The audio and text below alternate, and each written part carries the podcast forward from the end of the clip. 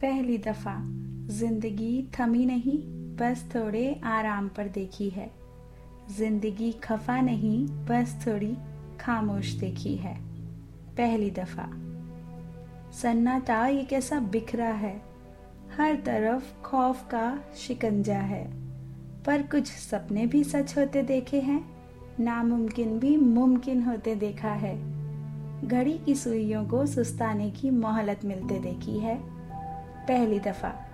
ज़िंदगी रुआसी नहीं, बस कुछ हँसी फीकी सी देखी है पहली दफ़ा। Hello listeners welcome to old fashion love stories मैं हूँ आपकी दोस्त और होस्ट शालिनी। आज फिर एक नए एपिसोड के साथ। कोरोना फोबिया से तो सब वाकिफ हैं अब। But do you guys know what is cherophobia When people are afraid of being happy or cheerful, they think something unfortunate or tragic will follow soon. This is cherophobia.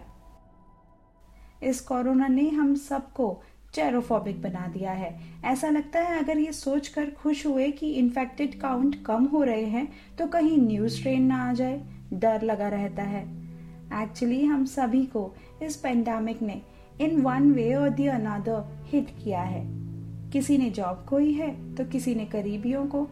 यहाँ तक कि बच्चों ने अपना बचपन खोया है। चार दीवारी में कैद रहकर। और इस आपदा में अवसर ढूँढने वाले भी कम नहीं हैं। ये दौर बुरा ज़रूर है। पर जैसे हर सिक्के के दो पहलू होते हैं ना, उसी तरह इस सिचुएशन के भी दो एस्पेक्ट्स हैं। हाँ जिन्होंने अपने नियर एंड डियर वंस को खोया है, उनके लिए यकीनन मुश्किल दौर है। इस वक्त ने हमें बहुत कुछ दिखाया है। किसी के ख्वाब बिखर के चूर होते देखे हैं, अपनों को अपनों से दूर होते भी देखा है। अपने शहर गाँव लौटने को मीलों पैदल चलने वालों की लंबी कतारें भी देखी हैं। इस अनजाने खौफ की गिरफ्त में पशेमा इंसान भी देखे हैं। बट मैं मानता हूँ we should keep positive attitude specially when the negative power conspires to defeat us वो कहते हैं ना, कुछ तो अच्छा होगा इस समय में भी। आखिर, बरसों बाद अपनों संग फुर्सत के पलकश देखे हैं। चाय की हर चुस्की के साथ किस्सों की फुहार देखी है। पंछी, नदियाँ, पहाड़, खुली फिजाओं में आज़ाद देखे हैं। अरसे बाद नीरस पलों में खुशियों की बारिश देखी है।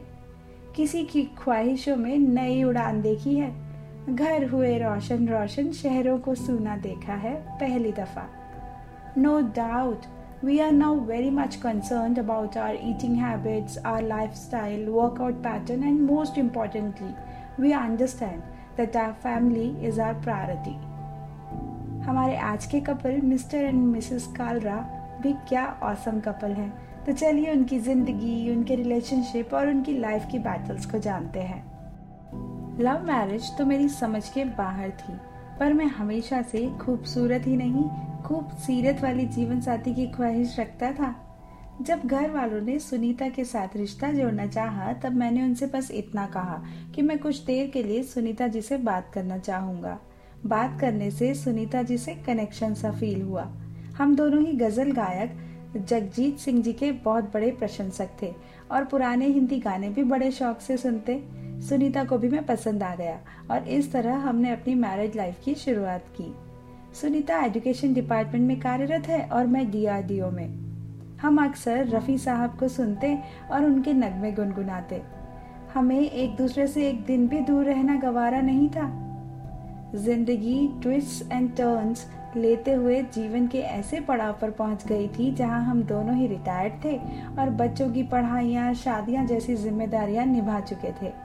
बेटा सिडनी में सेटल है और बिटिया मुंबई में। अब बस हम दोनों और हमारे रफ़ी साहब। बालकनी में चाय पीते हुए पुराने गीतों को सुनना और अपनी कंपनी एंजॉय करना भी तो प्यार ही है ना?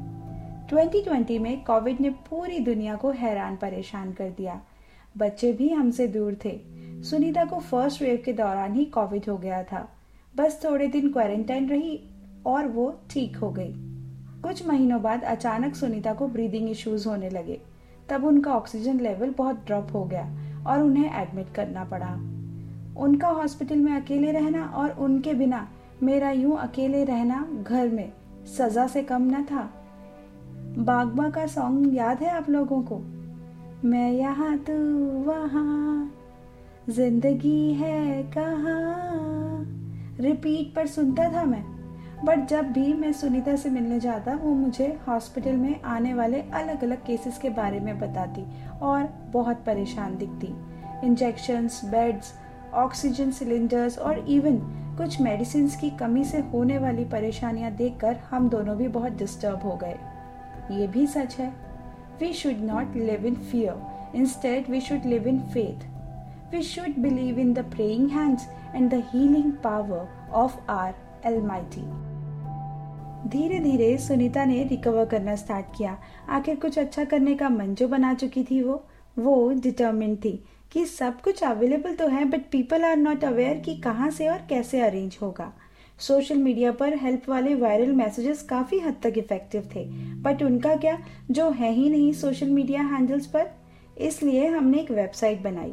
हमारे बेटे अनीश ने इसमें हमारी मदद की और कुछ वॉलेंटियर्स भी इकट्ठा किए, जिन्होंने अपनी लोकेलिटी और नियर बाय लोकेलिटीज में जा जाकर डेली वीकली डेटा कलेक्ट किया। हमने भी कोई आसपास का एरिया नहीं छोड़ा और नेसेसरी चीज़ों को नीडी पीपल तक पहुँचाया। आप बिलीव करेंगे, अपनी जान की परवाह ना करते हुए कई लोग आगे आए।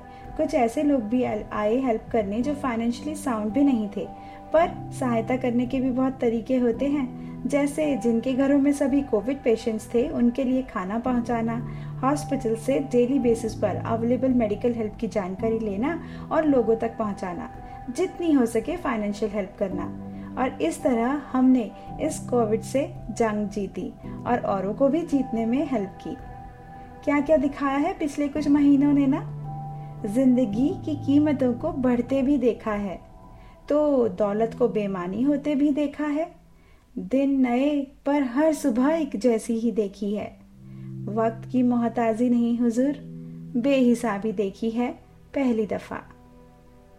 This covid will surely help in reshaping our world we don't know yet when this pandemic will end but I am sure that after this mess our world will look different and beautiful then ever आमीन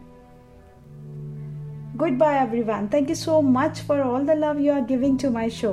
Keep listening, keep sharing, and keep loving old fashioned love stories with Shalini.